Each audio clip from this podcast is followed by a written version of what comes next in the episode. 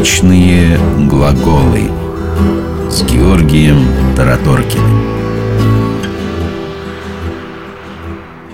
Я вам покажу. Что? Вы у меня попляшете.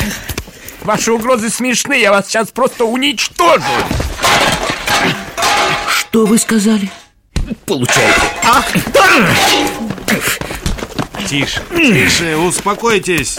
Давайте лучше перекуем мечи на орала. Что вы сказали? На что это вы намекаете? Не волнуйтесь.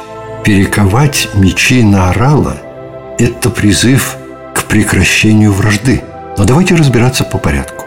Чтобы прекратить вражду, нужно перековать мечи, это понятно. Но непонятно на что. Некоторые думают, что орала – это что-то вроде рупора и происходит от слова «орать». То есть толкуют это крылатое выражение таким образом «хватит воевать, давайте договариваться». Конечно же, это не так. Орала в переводе с церковнославянского означает «плуг». То есть это призыв прекратить войны и вместо этого заняться созидательной деятельностью. Этот фразеологизм в разной форме использовали в своем творчестве художники и поэты. Например, у Боротынского есть такие строки «Прилежный мирный плуг, взрывающий бразды, почетнее меча». Или в стихотворении поэтессы Юлии Друниной «Мы бы рады мечи наорала, но пока только снится покой, новобранцу платком помахала мать, а после закрылась рукой». Есть даже скульптура, которая так и называется «Перекуем мечи на орала».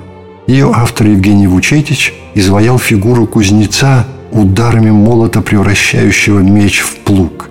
Сейчас она установлена у здания ООН в Нью-Йорке.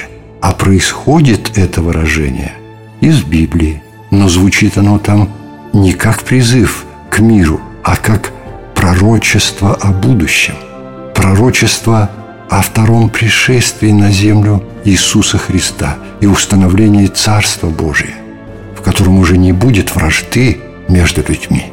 В Ветхом Завете в книге пророка Исаии говорится «И будет он судить народы, и обличит многие племена, и перекует мечи свои на орала, и копья свои на серпы, не поднимет народ на народ меча, и не будут более учиться воевать». Вечные глаголы –